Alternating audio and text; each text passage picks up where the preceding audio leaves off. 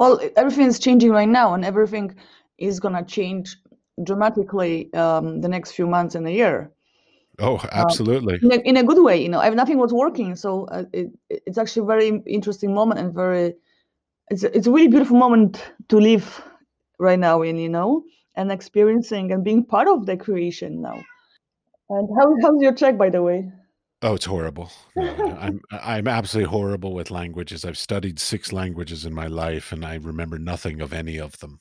So, Oh, maybe you have to study a different way, you know. Like that's the thing. We all can learn it if we study it, and you know, if we really want to learn it. yeah, Maybe you have a block. Somebody may, might have told you this one day that you are bad with languages and you believe that you're bad with languages. And that's what happens because that's how we are being blocked, and especially when we're kids or teenagers. Somebody tells you, you are really bad at math. And you're like, okay, I'm better with math, which is not true. You just have to, you know, go and study it.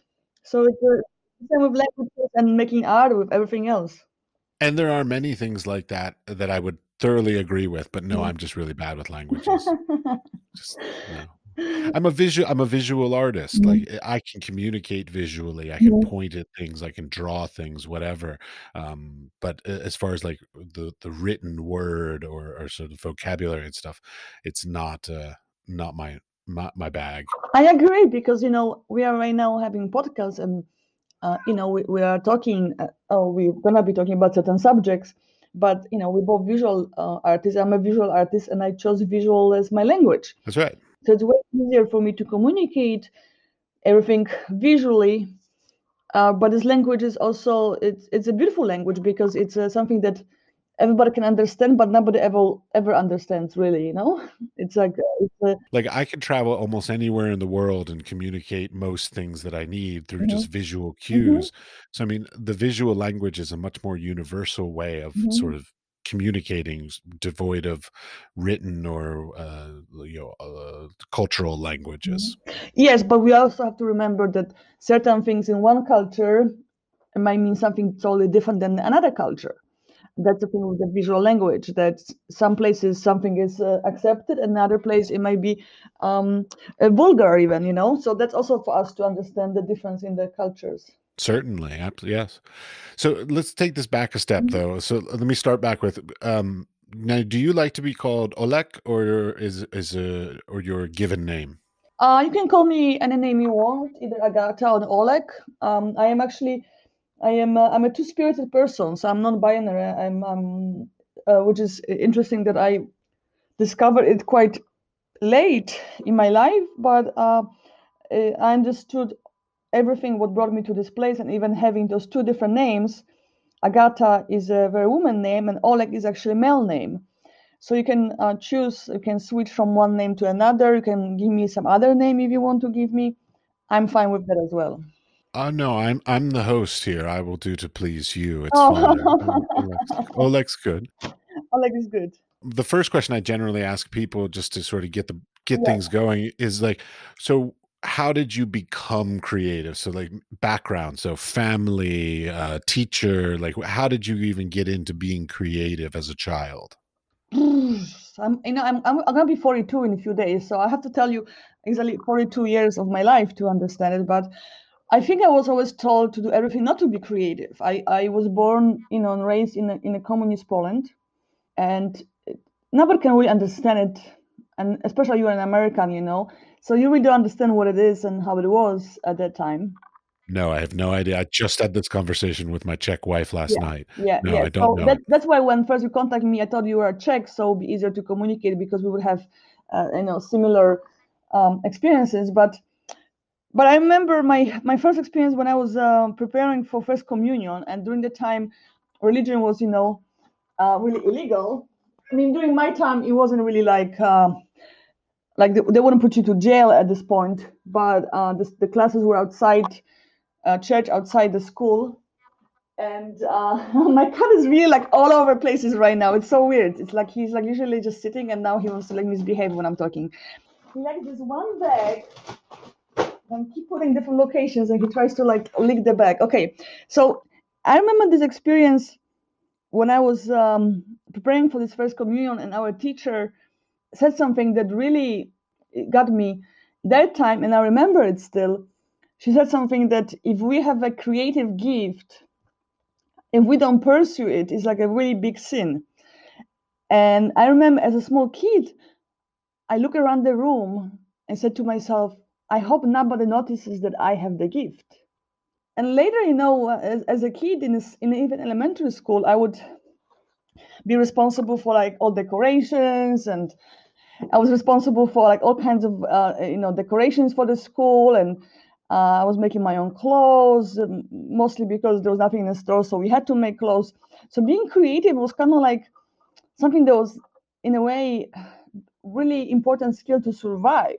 You couldn't go to to a store to buy uh, like art supplies for children so you have to kind of like collect things all year round uh, to make art out of it and uh, but also i remember my i have my first art fight in like sixth or seventh grade with, did you say art fight? Yes art fight. I want what's an art fight? Well fight about art with somebody in the art award oh okay i'm thinking like fist fighting no. yeah art fight. I, think it sounds good art fight.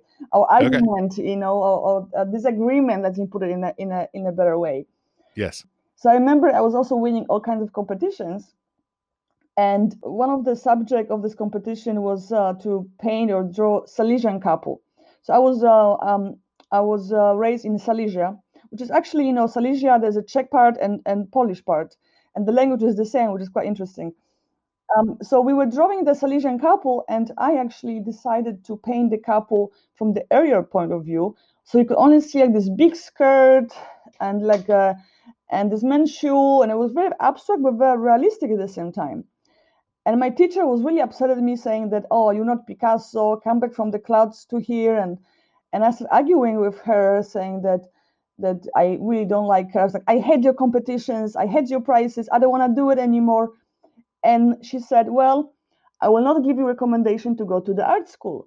So my parents had to come to school, and there was a huge drama. And she did not give me recommendation to go to the art uh, high school, which actually probably saved me because uh, nobody can really teach you how to be an artist, you know. And once you go to this traditional school system, they model you. So I instead I went to regular high school, very good high school in Katowice, and I started really experimenting on my own. I was like the, the when the moment the borders opened, I was hitchhiking all around the Europe, going to all different places. I would hitchhike. I would hitchhike to Amsterdam to see Van Gogh paintings, you know, in a museum. So that was really my education, and I thought I'm gonna be an art critic, really, because being an artist, I felt it was not really for me. It was like a, it was just something that I couldn't really reach. It was like this goal that I could never reach. And it also tells you something about how differently we are educated in Poland, especially that time. I don't know now. I left this country 20 years ago, in, when I came to America, you know, people are here, uh, people will encourage you. Oh, you have a talent, or you are great, you should do it. And in Poland, that time was kind of like, you don't have a talent, you're like everybody else, you're never going to accomplish anything. Yeah, that's a big cultural difference yeah. for sure. Yeah, yeah. So, so going through all this, you know, I'm going to skip all the years because there's a lot of things that were kind of like constantly pushing me into this creative field and then going back, pushing me going back. And then finally, when I came to New York in 2000, it was really like this moment of uh, being allowed to create your life the way you want to create your life. I didn't know anybody here, so nobody knew me. So I could start all over. I could really take my life as an open book and write from the beginning. So really here things started, you know, in the beginning, you know, you know, I had to like clean houses for six dollars an hour, working at plastic factories, babysit. I've been, I was a clown. I mean, all kinds of possible jobs just to survive. As we all do. Yeah, and then uh, and and then for my visa also, I need to like make sure that I had some paperwork because you know when you're an immigrant, you know that the problem is like how you're gonna find a way to legally stay in a country. So for this, I actually went to uh, LaGuardia Community College only because it was uh, the closest. I was living in Greenpoint, the closest school to my apartment, and that time I had to like have three different jobs to pay for the apartments, pay for the school, for my visa, for my lawyers. Uh, I was doing costume design already for dance companies, and and in this school actually I met amazing professors who kind of like give me this little push that I needed to have, and that's when everything exploded, and I was like, okay, this is what I'm gonna be doing this is my this is my chance this is my life. And it was in a way easier that i didn't have family or friends or anybody that knew me here that i could totally take over my life and do whatever i want to do. So that was really you know freeing. Anyway it was easier than now because you know there's no social media uh, there was there's nothing you know so uh, you you had nothing to compare your life to anybody else. I grew up under the the shadow of my father being a local minister, a, a okay priest, Mhm. reverend, whatever. And so, like, and a lot of the things that I grew up to do, I didn't do until after I left the place I grew up in because it was a bit uncomfortable to sort of try to be myself Mhm. under that the watching eye of the parish kind of thing. Um, so yeah, I totally understand the need to travel to to find a place that's unique to yourself, where Mhm. you can be yourself uh, that may not be where you were raised. Well, yes, but also it takes you a long time to understand that the most important place to travel is your mind. You don't need to have the physical traveling. You need to you can travel in your mind and get the same effect. But it's way easier to say when you're in 40s than to somebody when you're in 20s.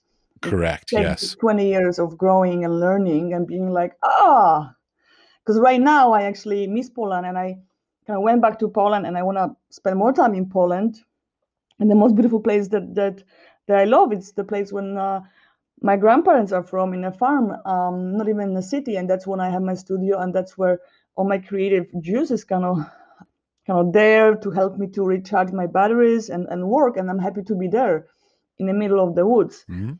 But again, it took me to go around the world a few times to understand that everything I was looking for I have in front of my doorstep. Yeah, that's the artist's journey oftentimes. Mhm. I know. And now it's this amazing time, you know, that we have to reflect and see where we're going with our life and choices. And um, this virus is actually an, a medicine. This virus is actually a blessing for us all. But we all need to take it and um, in the right direction, you know. Uh, this is a chance for us to change and uh, find our relationship to the earth, relationship to spirituality, to our creativity, to any work that we're doing, to the food, you know, to ourselves, to our family. So this is a very, really a, a, a beautiful moment to experience right now. Wherever you are, this is where your soul chose you to be and reflect on your life. And and and solitude really is a medicine. Solitude is really something that we all should experience. And I can imagine for you might be difficult. You have a wife and, and children, but No, three cats. three cats. Okay, so it's still to you know it's it's important time to be in solitude. You know to really close yourself from everything else and and find your own relationship to the whole world. You know this is this is the moment that it's given to us. It is a very interesting time, and it, it's what's fascinating is how it's affecting different uh, people, different cultures in different ways. Uh, you know, some people are getting more hateful and, and angry, and some people are getting more peaceful and, and more more focused. it's uh, it shows our relationship to the world. 2019 was the year that was preparing us for 2020 2020 is the year of perfect vision. 2020 is the the a year of of clarity in a way that who you are. Are you doing what you really want to do in your life are you in a place where you really want to be are you with the person you really want to be so this is the year of us to really turning and deciding what we want to do, who you want to be, and where you want to be. Yeah, it definitely does have that effect on you. I mean, if you, you know, if you sit down and think like literally just going to the grocery store, you could potentially catch a virus that hmm could end your life. I mean, hmm that's a encourages the enjoyment of the any every day hmm because you don't know literally if you have another any more days ahead of you. yeah. Somebody said, you know, uh, live every day as it's your last day because one day you're gonna be right. That's correct, but only once, luckily. So right? Well, there's no such thing like death you know it, we never die it's all energy we, we come back we transform you know but in a in a sense of this body this body has to go has certain limitation how long the body can go on and on and on like anything else uh, but we transform into different energy and, and, coming back. So it's also time for us right now to uh, uh start thinking about our connection to our spirit to our soul. And it's it's uh, it's interesting to see how people are reacting to this virus right now in different places. Like the people i'm um, i'm connecting the most with my um, i'm a medicine person. So the medicine people who practice different you know um, rituals this is something that we always pray for to give break to this earth that everybody had to stop. And that's what's happening right now. Everything has to stop stop because we need to start to breathe.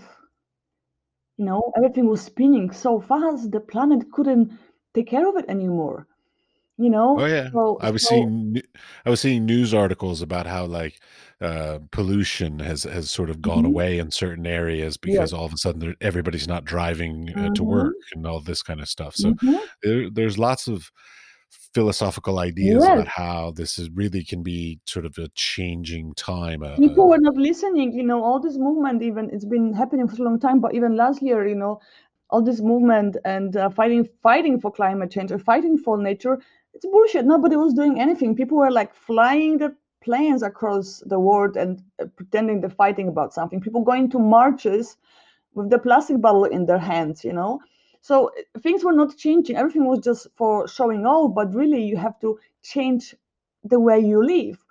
And unfortunately, what I'm going to say, women actually pollute the environment way more than men.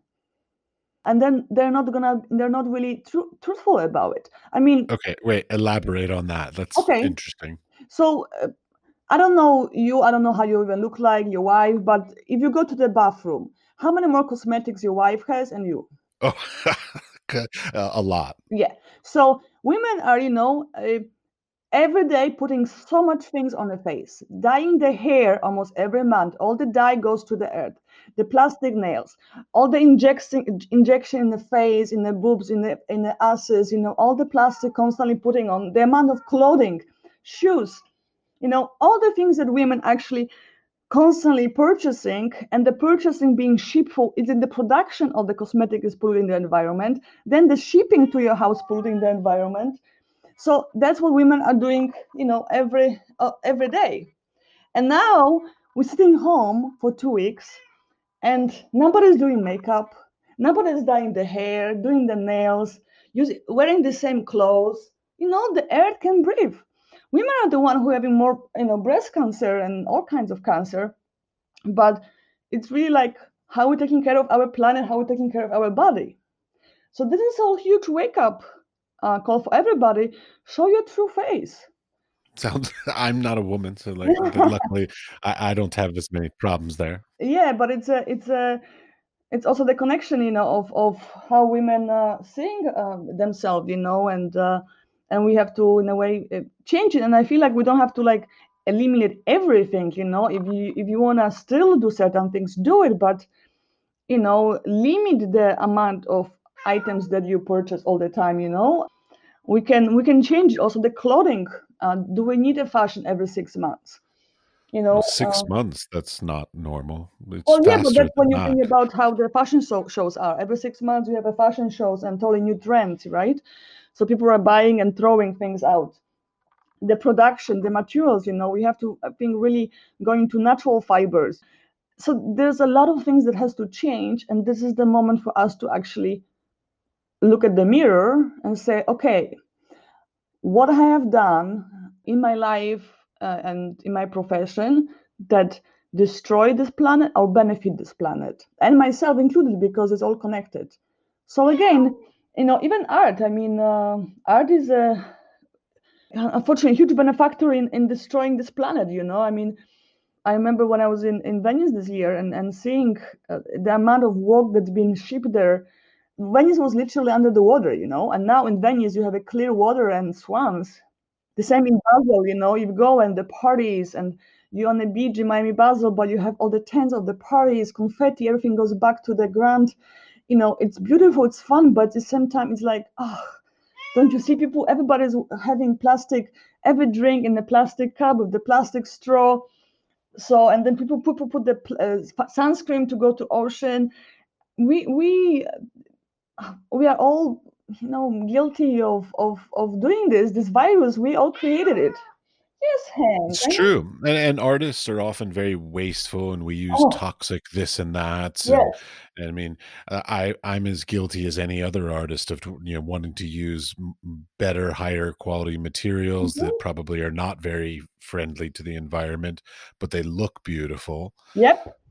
Yeah, and I know. I mean, I've been using 100% acrylic yarn for so many years, and uh, and I and I saw the factories how it's produced, and I was like, this is horrible. And I for 17 years I was breathing this. Even when you crochet, all the little fiber goes in your lungs all the time. And um, even I try to like, I try to find the reason or maybe an explanation to myself that oh I'm not so bad because at least I'm doing some uh, I'm creating art for some causes, you know, some social political reasons, so I feel better about myself. But it's bullshit, you know. We we we, we are part of this pollution. Then shipping these huge pieces between continents, it's it's all adding up, you know. It's uh, uh, I start feeling guilty, and that's why I moved to you know VR because right now I can produce enormous installation, and the only thing I'm gonna send is a file. I don't have to travel. I don't have to ship the installation. I have to buy the materials of course, yes, I need to have equipment, but hopefully I have one equipment that I can keep continue working and I don't have to, you know, ship anything. So I changed in the beginning of this year because I couldn't live with myself of, of producing the same work over and over again anymore. It was just not it was just not right. funny you say that because that was actually going to be one of my questions Mm. for you because uh, your your entire artistic reputation is built around the crocheting and the Yeah. crocheting and the crocheting and i wondered like what would be the next Mm. thing of course then i looked on your social media i saw you working with vr and Mhm. all this kind of stuff so now you you so you've taken it from the the sort of the tangible real and you're making this virtual Mhm. crochet worlds is that what's Yeah. going on now Yeah, yeah, I'm having so much fun. But it started with this year after last year when I was just like, ah, I just think what happened to the world. I was just like, I have to change it. And I actually in uh, in Basel when I was in in Miami Basel, I started doing these performances of crocheting in air, of crocheting energy. So um, eh, you know, and my friend somebody said to me like, you know, you can do actually this in VR, and that was something that kind of like was just like, oh, let me try VR. so it's interesting after 17 years of crocheting by hand and being like this very old-fashioned person uh, that I was making living out of crocheting. Now I moved to VR which is the most forward technology there is and I love it. And and I don't even I don't know how I understand it because it, it, it- the machines, you know, I believe everything has spirit and uh, and consciousness. So I really talk to the machines, and I'm like, okay, show me the way, uh, how I'm supposed to do it, and somehow they they show me the way, and it's been uh, it's been a beautiful uh, journey. But the only way to experience it is to actually put the VR set on. Uh, because this installation is just like uh, very i don't know how to even explain to you you go inside and it's very pleasing and and very spiritual and healing and um, this is just the reaction i've been getting from few people who experience it but the art world is not really ready this for yet you know because it also changes the way we present the art galleries have art handlers but they're not really tech art handlers. So that has to change you know. Uh, the same way of shipping art we don't need the shipping company but we need to send the file and somebody needs to know how to connect the file to computer and then to a VR set. So it changes everything in the art market, but I feel like it's uh, it's it's just about to start, you know. And also it's a it's a new way of collecting art, and I think a lot of new collectors who are coming right now, who are starting to collect, those are the kids who who grew up on uh, VR games. So most everybody has, you know, um, not everybody, but like people who are, you know, can collect art they have VR set at home even though because they they play a game so it's very easy to have you know enormous installation and many artworks actually and you only have one uh, goggles and you can travel with this. If you move to a new location you don't have to move the whole installation you're just moving uh, you know the headset. So it's a new way of uh, for me of experimenting and uh, and also i know uh, the right gallery and the right institution will surface and and I will be able to work with them and and show the work to to you know to the audience that brings up a like you early on you started talking about how the the art world was broken uh, Mhm. before this pandemic sort of got in the way of life Mhm. what what do you what's your perspective on what what do you feel is was broken about it or i guess still is broken Mhm. about it and and what what could we do better Yeah, yeah, that's a good question. Are we all part of that, you know? I think it started, it was interesting how um, being living in New York and, and traveling through all the shows and uh, having artist friends. And it was to the point, like, I think it stopped being this partnership between the gallery and the artist. It's almost like we were, you know, we were supporting the galleries, you know, in a way. And the system were not uh, helping artists. And right now we're seeing it. Uh, of course, all the art shows are canceled all the museums are closed down, everything's closed down. Artists are really not having um, any funding to survive the next month or two because most people live month to month, you know. oh yeah And you can see you can see that now the collectors are somehow not helping us. You know, a lot of people who even were in the middle of commissions, the collectors kind of like run away in their private jet somewhere, you know, and or some to some um, you know private home somewhere and disappearing from the virus not worry about the artists so that's also going to change you know the relationship that has to be built between the artists and the collectors and who's going to help us and support us. So, so that's going to change for sure you know? I listen to a few podcasts of people who are you know uh, have galleries and galleries are being closed right now and they worry about how they're going to pay the rent. Uh, people who are working in a shipping company or storage companies and they're like we don't know how people are going to be paying for the art they have in the storage right now.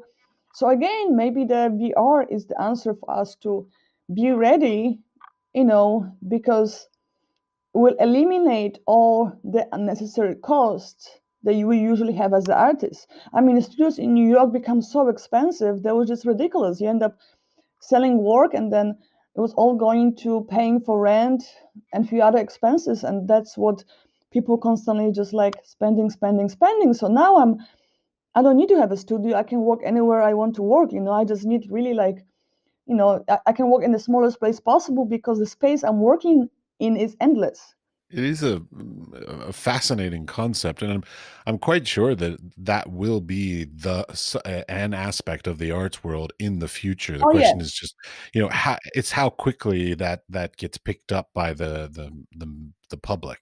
i think it's going to be very quick i think it's going to be very quick and uh, it's just uh, it's just a matter of uh, right guys and collectors are getting into it and and also the all equipment has to be it's all re- everything relatively new. So everything is going to be way cheaper. I mean think about cell phones you know? How inexpensive cell phones are. People have for two cell phones right now right? So the same thing is going to happen with the vr set. You know right now you can buy equipment for $500 so it's not really so expensive when you're thinking about you know you can you can have really you know amazing artwork in that in that set so i think that's gonna change as well. That's gonna be something for you know for everybody that people gonna have like everybody has a cell phone right now. People gonna have the the the sets and gonna be able to experience things the, the work. What I also love about it that right now it, what, what happens also interesting in the art world that uh, people use the art for for many different purposes of advertising and you know taking selfies and but not really experiencing the art. People are like going to galleries and they have the phone bet- between the artwork and them. There's a cell phone, so they're all about filming and reporting what's happening instead of actually experiencing the art. In VR, you can take a picture. You are really forced to have the uh, you're really forced to have this experience one on one with the artwork because it's only you who are inside that installation and it's taking you somewhere. So it's kind of like forcing the audience to have that that individual connection and and really experiences the work. So that's also fascinating me right now because I think as artists we got tired that nobody's actually looking at our artworks anymore. People are just like passing by to take a picture, match a dress or lipstick, you know, and like very often they're blocking the artwork with the outfits, you know, for their social posts. So it's it's it's it's gonna change a lot things how we make art for sure. Absolutely. So, I mean, along that line, actually, something that I keep running into, Mhm. and I keep talking about this on the podcast, is the idea of like, um, having to explain your works. So Mhm. like as a visual artist, I make two dimensional works on paper, uh, and you make uh, you know uh, public sculptures Mhm. and and and all this kind of stuff. And generally, we have to write some sort of artist Mhm. statement for it. So like, how do you uh, how do you incorporate some sort of way to explain the work when it comes to VR? Hmm. Uh, you know, I have a couple of statements wrote, but I know this whole thing about writing about statements is also ridiculous. You know, like really, would you ask Oh, I agree. would you I ask hate Picasso. Basquiat to write statement? Like, what's up with this writing a statement? You know, like that's the other If he was alive now, they Yeah. would ask him to write a statement. Well, the thing is that that's that's the other thing. There are people who well, artwork becomes such a business. Art art market become business for so many people. Like think about one single artwork gives jobs to so many people. Uh, you know, the person who produced the materials, assistant, you know, lenders because the rent, framers, shippers, galleries, uh, you know, art critics, journalists. I It's mean, its whole ecosystem. in insurances. I mean, one artwork, right? But they want everything to be delivered to them. Even the people who write uh, press releases, they want you to write about your artwork. I'm like, no, I'm making the art. You write something about it. Why do you want me to explain my own artwork? That's why it's a visual art. So we have to change it. We artists, you know, yes, I know you agree with me, Hank. Thank you, Hank. Amen. he just want me to pet him all the time, so I'm petting him here, you know. But come, I can I can follow you, but you can come here. But you know, everything's been delivered to to the institutions and to and to people who, in the end, they make money uh, because of our work. So we have to change it, saying no. And I'm I'm always the feisty one, you know. Like people very often complains that I'm like I don't deliver everything. I'm like no, like I make the artwork.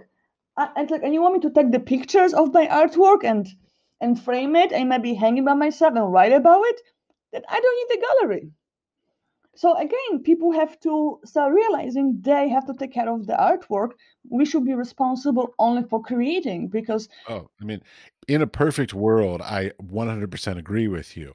Unfortunately, I have rent to pay and bills to cover and things like this. well Like no because if be we all do the same way like artists we have the power collectively we have the power to say no we're not going to be doing this this is your responsibility and they will change but we spoiled the world we spoiled galleries by giving them everything what they want Well, not only are we did we spoil the galleries, but we are we're also that would be like herding cats. I mean, artists, a, few artists, like three to five artists, can easily work together. Mhm, But if you're talking about like unionizing all mhm, artists mhm. together to stand up against this, we're not a, a team group of people. Really, we don't work together that well.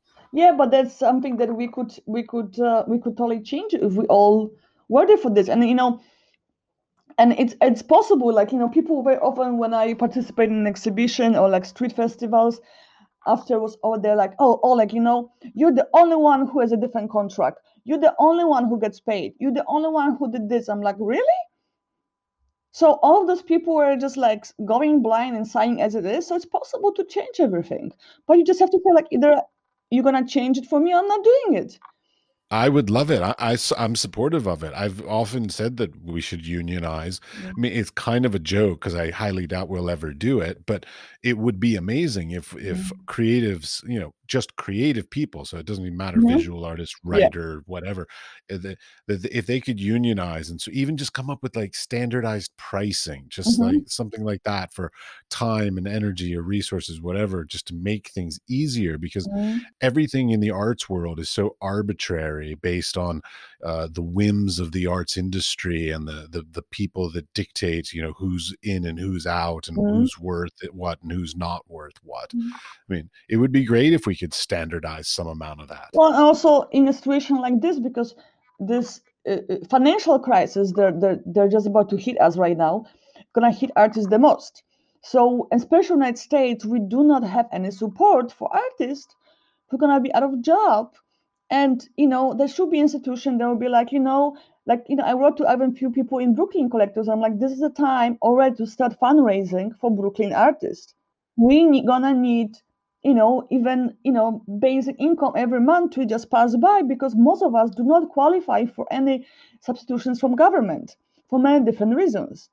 So it's like, yeah, so this is this is the time of maybe you know find a way to help each other somehow you know as as artists but unfortunately in a way the art is such a field of of uh, constantly fighting between each other which is crazy because uh, the competition exists in the sport the competition shouldn't have exist in the arts but uh, the way uh, it is i don't know i don't know you know.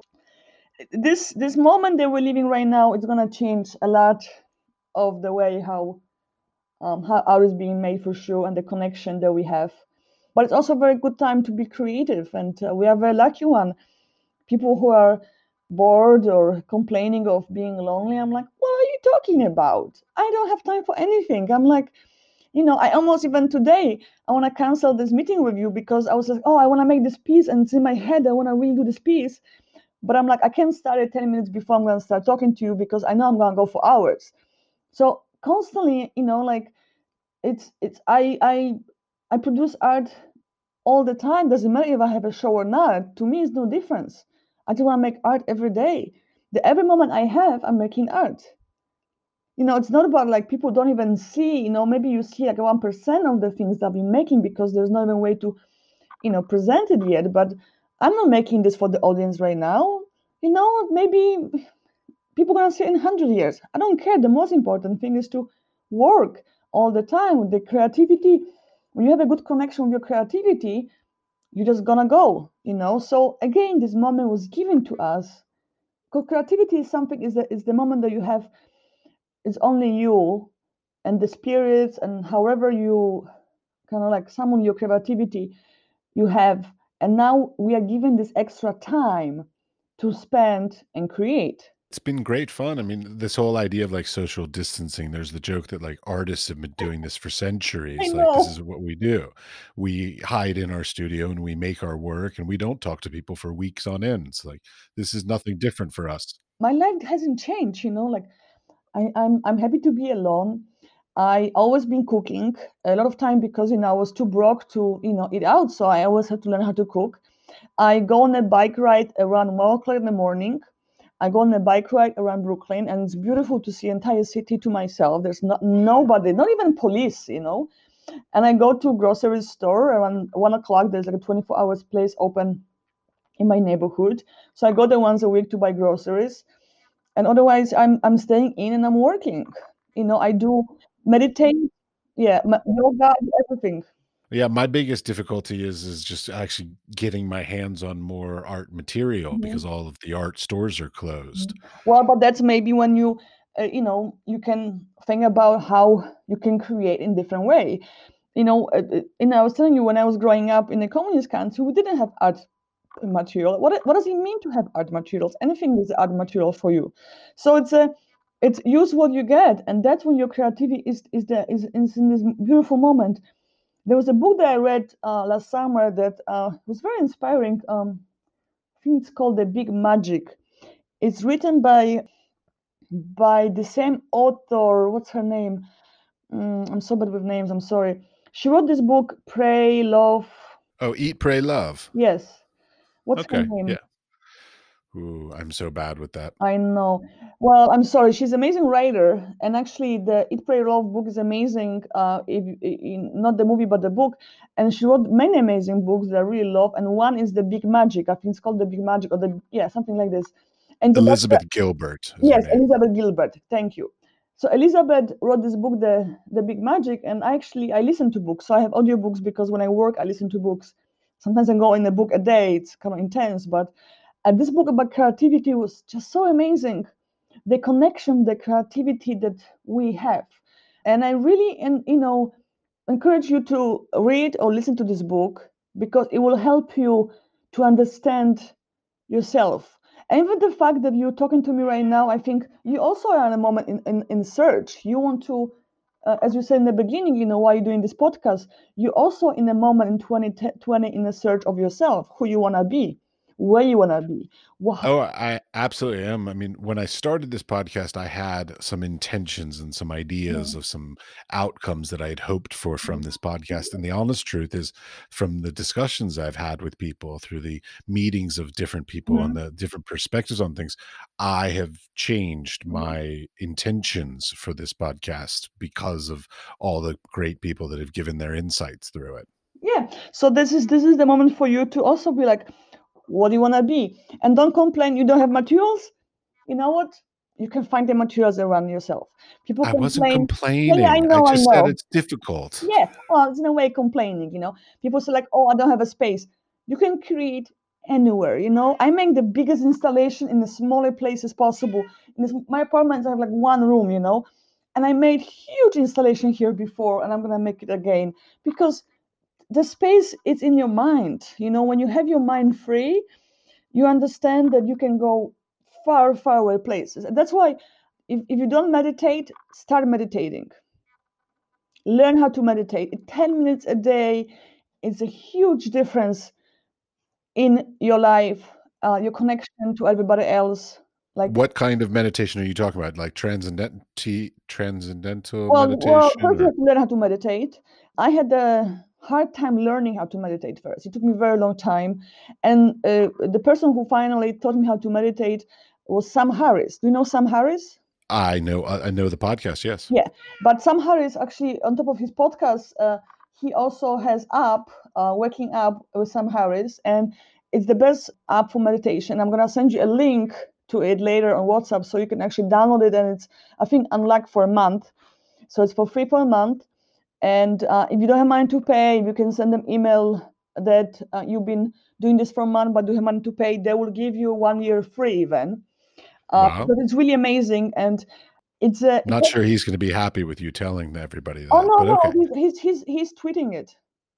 He's very Okay. open about it. He actually publicly announced it. Great. No, he's great. No, no, he's like I I paid for I've been paying for a year and something, and now I said like you know can I have a year free because you know we don't know when the next paycheck gonna come, and he gave me for next year for free, and I'm very grateful. So I want to make sure more people are using it because it's really amazing way of working on yourself. And meditation is something that makes me sane right now. You know, I have people calling me uh, who are uh, doing really badly and panicking, being angry and frustrated, and and I'm like, let's meditate.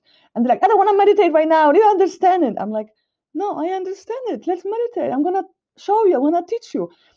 Uh, so I was prepared for the situation, and and I said, uh, you know, Sam Harris really prepared me for the moment right now by teaching me how to meditate. And of course, other topics. I'm doing yoga every day. I have an app for yoga as well. I'm using New York Public Library to get the books, you know, so I can read the books. So I I'm actually prepared. York I know, right? I have both New York Public Library Brooklyn Public Library. So I'm prepared to be in a lockdown for a long time because I'm Mm. not like like once you have your mind free, nobody can lock you. You might be in a one space, but you can go really far away. So I'm all for all of this. I mean, the the hardest part, the the the the, the I'm I'm a married man. I have a Mhm. wife, and she has sort of expectations for what our life should be like, kind of stuff. So like the hard part is is that we still still need to make money. Mhm, So like there still needs to be some commerce in Mhm. here somewhere. Like I'm all for all the great art talk and art Mhm. philosophical insights and all this, but like we all need to figure out ways to earn incomes to be able to continue our arts, to be able Mhm. to afford our apartments, to be able to continue these, you know, uh, lack of a better word, these luxurious Mm-hmm. lifestyles that we've created for ourselves of being creative people. mhm, mhm.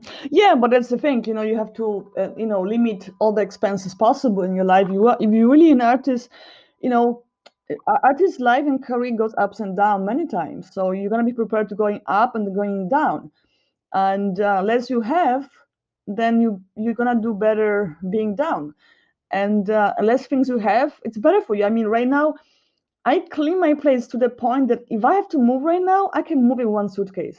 Uh, actually, that's pretty impressive. Yeah, but it's just like that. It took me very, very long time to get to this point to have as little things as possible, and and not to own anything, not to be tied to anything, because that's when you are free and that's where creativity likes it and you can you can never also ask your creativity to support you financially. It happens is great. But you cannot do it like hey my creativity you gotta make this piece and this piece has to be you know sold for this this amount of money because i need to pay for my luxurious life. It's not gonna happen. The most important is to create and create something really amazing out of your soul and somebody will support you. Somebody will find it and support you. That's how the energy works in the world. That's how i've been working all the time well, actually, along that line, actually, I have a question. Like, mm-hmm. I've seen some of your uh, large scale mm-hmm. outdoor mm-hmm. installations mm-hmm. and stuff. Do you are these projects that you you do or you did, I guess, because now you're working in VR. Mm-hmm. But so you did. Uh, were did you apply for grants to do these things? Were they planned, or like did you do them and then people appreciated them, kind of thing? Uh, because I found. I'm American, and in America, generally, I find that like you produce a piece of art and then people appreciate it. Mm-hmm. But in Europe, it seems like it's much more of a you come up with an idea, you pitch it to somebody, you mm-hmm. get a grant or a funding or a residency, mm-hmm. and then you produce the thing. Mm. Yeah, so it, it, it both. It, it happens. I did a lot of things illegally. Um, don't uh, say illegally. You just oh, did them without permission. Uh, yeah, well, it doesn't matter what what word we use. It's just semantics, you know. Uh, well, I did it gorilla style. You know, I just went because I want to do it. Love it. Um, yeah. And because you know that's how your creativity is. Like I, I'm not a paperwork person. Like that's crazy things for me, you know. So uh, when I wanted to do things, I did things, and then of course people want you to do their things, and uh, you know, and there's money always for art projects. So that was helping me to you know to live um, by people I, I, myself don't apply really for grants, but people, um, institutions apply for grants for me, and they would bring me to different places. As you say, United States is a little bit different, and what happens in in this country also there's uh, people once they give you money, they want to have creative control over you, which doesn't work ever with the artists, you know. But it's way different in Europe when you have uh, more freedom. I I prefer working in Europe when people really kind of understanding that decisions I'm making is decisions because are the best decisions for the artwork. And in United States, they're like, you know, the product sometimes takes two years to make. And of course, you change as a person in two years and you want to update your project. And they're like, no, no, no, no, no. It's written this and this way. You have to do exactly the same way. And I'm like, well, I want to make it better right now. So they don't want to change very often, you know. So it's a it's yeah it's it's much harder to do art in in this country and if you look at the public art it's kind of like very just you know generic oh i know i used to run a public art program in north carolina and it was a, a constant uphill battle for yeah. everything they mm-hmm. they every every every question i asked or every opportunity i i did i mean everybody wanted to stop. Uh, basically, yeah. the, the first answer is always no, and then you have to convince them otherwise. I know, I know, and and uh, I remember a good example was with the, these two pieces that I made the same time, one in Sweden and one in uh, in Virginia MOCA, you know, in the United States. And like such a different working environment. In Sweden, I, I created this apartment in the museum, and then when I finish, I decide to explode the apartment. So imagine this: the museum director just looked at me like, ah.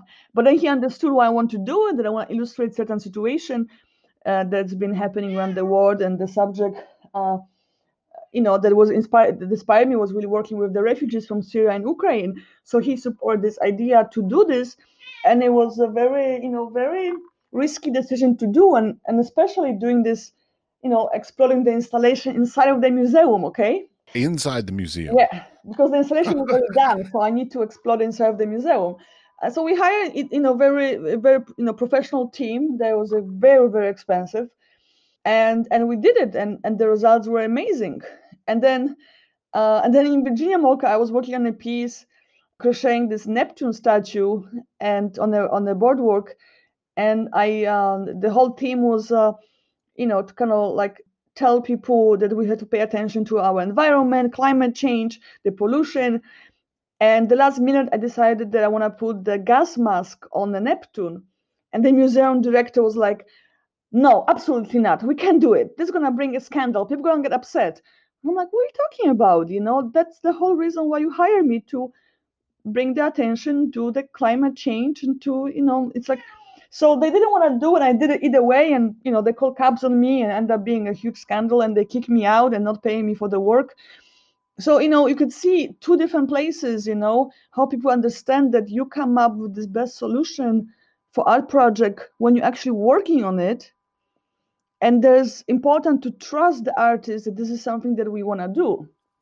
Well, and that's something that feels like is a bit difficult. Like it's becoming more tenuous. Uh, the that trust of the artist. Like Mhm. I often say, like what I really want is I want to find a patron or a granting Mhm. organization or whatever, a funder of some sort or a supporter of some sort that simply just goes, I like the way you think and I Mhm. like what you make. Here's money or Yeah. here's time or here's space. I Yeah. will just give this to you and I will trust that you will make something beautiful.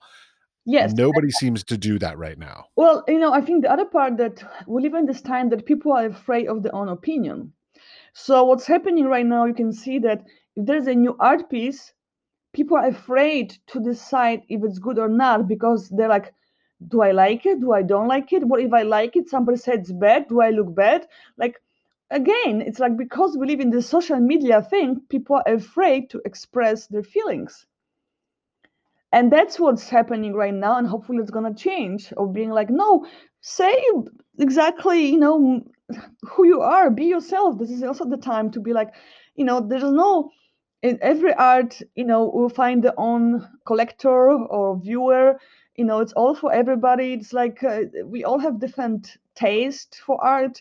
We're always gonna like different things different colors different shapes different smells, different food, you know. So it's like hopefully those people, those patrons will come and start helping artists. I'm hoping for this as well because, you know, it would be nice to be in a moment when you can actually be free with your creativity and not worry about paying the bills that you have to pay, you know. So it's Yes. it's, it's gonna happen. It has to happen, you know. Uh, and I don't want to do things like some people advise me to marry somebody. I'm like, that's horrible things to say, you know. I Do, think wait, do what? I had literally curators who were just like trying to hook me up with some guys to like, oh, you married this guy and it's gonna support your creativity. I'm like, are you insane? Woman, like, that your answer to like finding me, a, finding me somebody who can support my artistic journey by like marrying me to somebody? This is Yeah. insane. You have no idea how many times I've been told this way.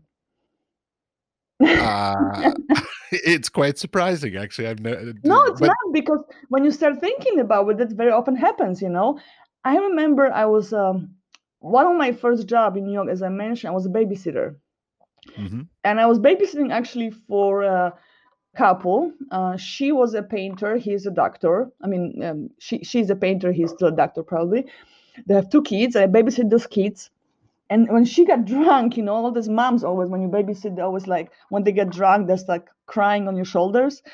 Oh, And she yeah. was telling me, you know, that you know, when she met him, he said he promised her that he's gonna like support her, you know, her, uh, you know, artistic path, and and then she's like, you know, and then she said, Agatha, but you know, don't do it because it's never like this. Once you have a kids and you have to, you know, take care of really of your home and this, and even you have a babysitter and a housekeeper, it's not the same. And you know, being an artist really.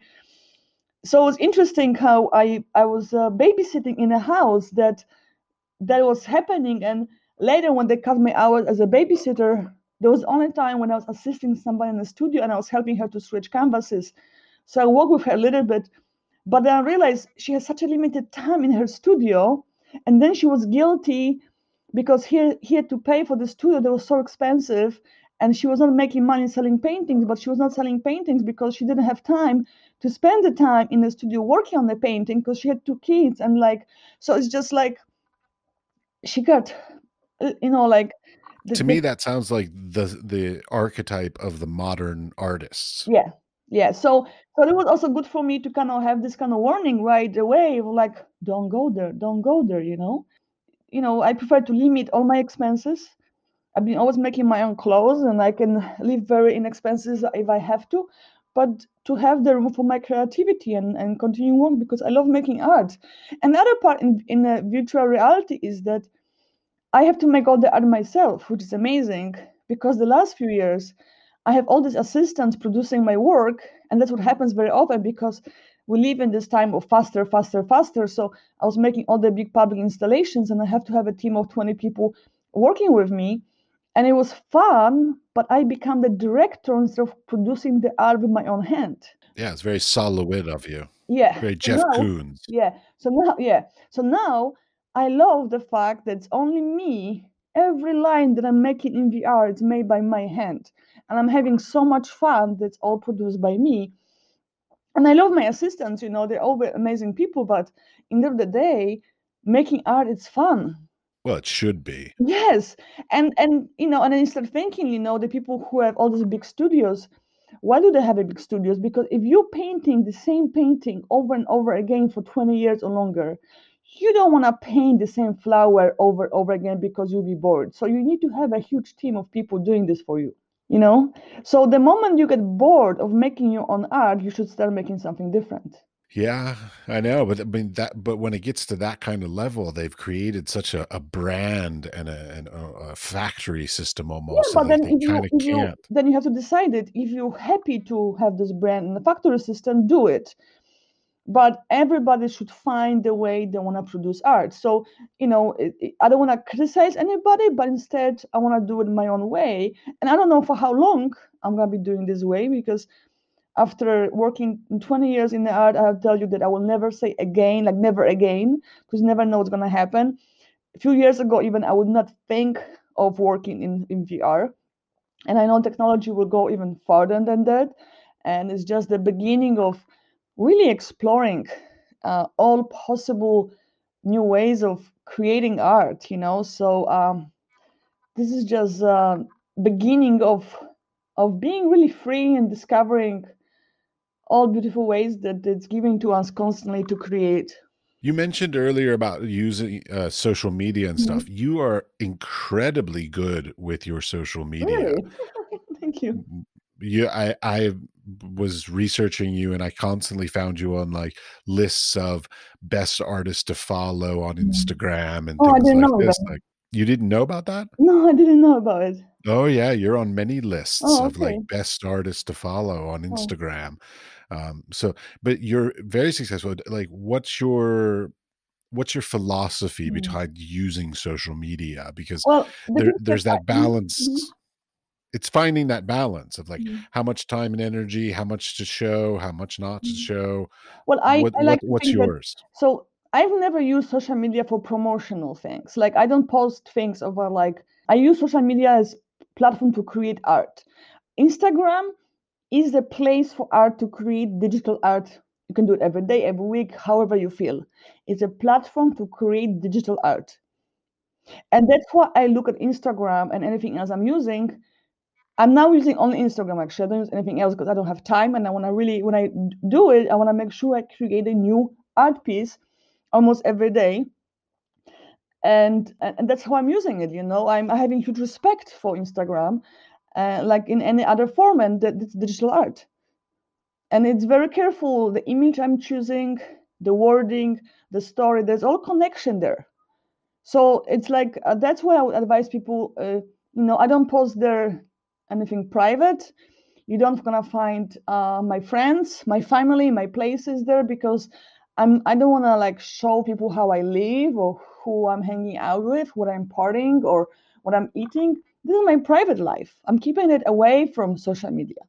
But social media is another way of producing art. It's a canvas. It's a blank canvas that was given to us and use this as opportunity to show your work. Maybe you're gonna find a way to communicate with somebody else through Instagram stories, you know. You know, it's, it's it relates to a, a current situation somehow. What you're doing. There's a lot of private moments, and I think, uh, and, and again, Instagram also is a public art. I've been doing public art for so many years, and in, and and and uh, internet is a public space. So it's the same way. Uh, my work, either it's the physical public space or the internet public space, it's always very personal, but because it's personal, it can be universal. And that's what I always been going with my work to come from like my deep place that I'm being like, you know, taking care of, and then presenting it in the form of of that quick Instagram image or video that somebody can experience and uh, take something from it. Okay, I've got to ask something, and it's Yeah. going to be possibly blunt or rude, but I'm going to ask it anyways. You use penises a lot. yeah. Where, what, like your Instagram feed and your artwork is just littered with penises. Now, why? right. So, Where does that come from? so And what are you trying to say with all the plethora of penises? well, penises are really cute to actually to objectify in the first place. But uh, but it actually when it started, I didn't even know why it started. But it took me a long time to realize that I'm non-binary person. I'm a two-spirit person. So I'm both man and a woman. And I know sometimes it's very difficult for people to understand it. I came with this discovery through Native American ceremony, and uh, being two-spirited person is it's it's a huge blessing. It's a beautiful thing. But before that, for the two years before that, I was just working with these penises, and I couldn't even understand why it was happening in my work. But in a way, I think subconsciously I was showing myself that male part of me that I don't have physical penis, but I have this male part of me in my character. And a lot of people, you know, when I, even I was in Poland, people would call me Baba Chłop, which in a way it's kind of like a, it, it could be taken as a as a, a derogatory way of describing somebody, both woman and a man, but actually, in a way, it's a compliment. And people also try to change me to be more as a woman for a very long time. And I was kind of like, okay, maybe you're right. Maybe I'm like showing too much of my like this macho character. I should be more as a woman. But then I realized I don't have to. I, I'm I'm fully accepting myself as I am and I love every part about myself, and I still have to work on many things. But why not to appreciate the way I was created? And the penises are fun, you know. And I think uh, I don't know, they're like I think humor is also important to have, you know. And I love both men and women, and I really don't like the gender fight that's been happening for the last, you know, few years. And in a way, it's just I don't know, just you know, creativity also doesn't have a gender, you know. We have to Well, I'm fine. I'm perfectly fine with all your penises. I just wanted to know why they were there. Yeah, so I feel like very often anything that you make, I think when you make decision in your artwork, you don't understand why you're making it the moment you're making it, but later you realize why you make this decision. Art comes from a place. When I start working on something, you know, I do like ceremony.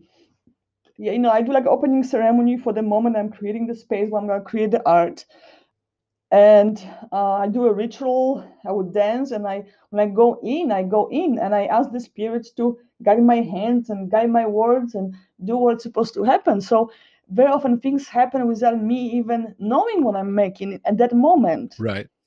and it takes me time, or audience takes me time to explain what I was doing something two years earlier, because usually it takes two years for somebody to kind of like start understanding and work that I've been producing. You know. Oh yeah. I find it takes me five years of, of hindsight to be able to Mhm. look back at something and Mhm. say, oh, these were all the things that were that were extraneously going on in my life that influenced that work that I made at that time Yeah. that I was unaware of when I made it, but I now see it with hindsight. Oftentimes, I talk to people in the arts industry, oftentimes through this podcast, but Yeah. not always. And they talk about how, like, uh, artists having consistency in their works and and Mm. uh, uh, uh, sort of things uh, through ideas that are sort of consistent th- between bodies of works and, and and through their evolution of their work.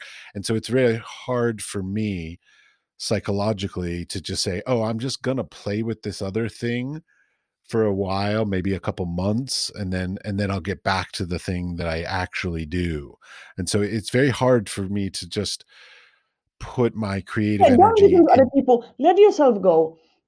Let I know. yourself I, sh- go. I need to. Don't get me wrong. I take Xanax. The, the It, show it that was very inspiring that I saw. Remember, I saw the Picabia show in MoMA, and and I was like, wow, this guy was really free. If you look at his paintings, they jump from so many different styles back and forth. He was free. I mean, he also was independently wealthy, so he could be free. But uh, but he was really free, and there also was inspiring to me that like you know do you really care what people are to think about you right now like just jump jump from style to style and just be free and creative and do whatever you want to do don't pay attention of people and their comments and how they're to look at your art no it's not it's not that just let let yourself go, let yourself lose, you know. And you are in a beautiful place, Prague. It's great advice, and I should listen to it. My unfortunately, my my methodical brain, my OCD brain, doesn't let me just Well, wait till you loose gonna like start that. meditating, and then it's gonna change. Uh, you know, we talk about we've spoken for almost an uh, over the hour, so we're gonna be probably closing soon. But the last thing I want to tell you, so in Prague, I told you that I had this connection with Prague, Yes. and there's a place when the wishes come true. Where? Ah, so um, so I remember I went to Prague first time. I think I was 18. Uh, I hit uh, first time I actually was the first place I saw outside Poland was Prague. Then I went to Paris, then went back to Poland, and then in the end of the same summer I want to go back to Prague and I hitchhike by myself from Poland to Prague, and I fell in love with this guy. And of course, it was like two days we met. He went he went to Finland. I went back to Poland.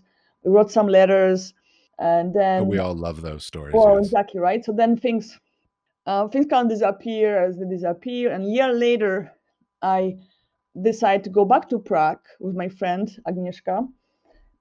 And it was the last year in high school because we were preparing.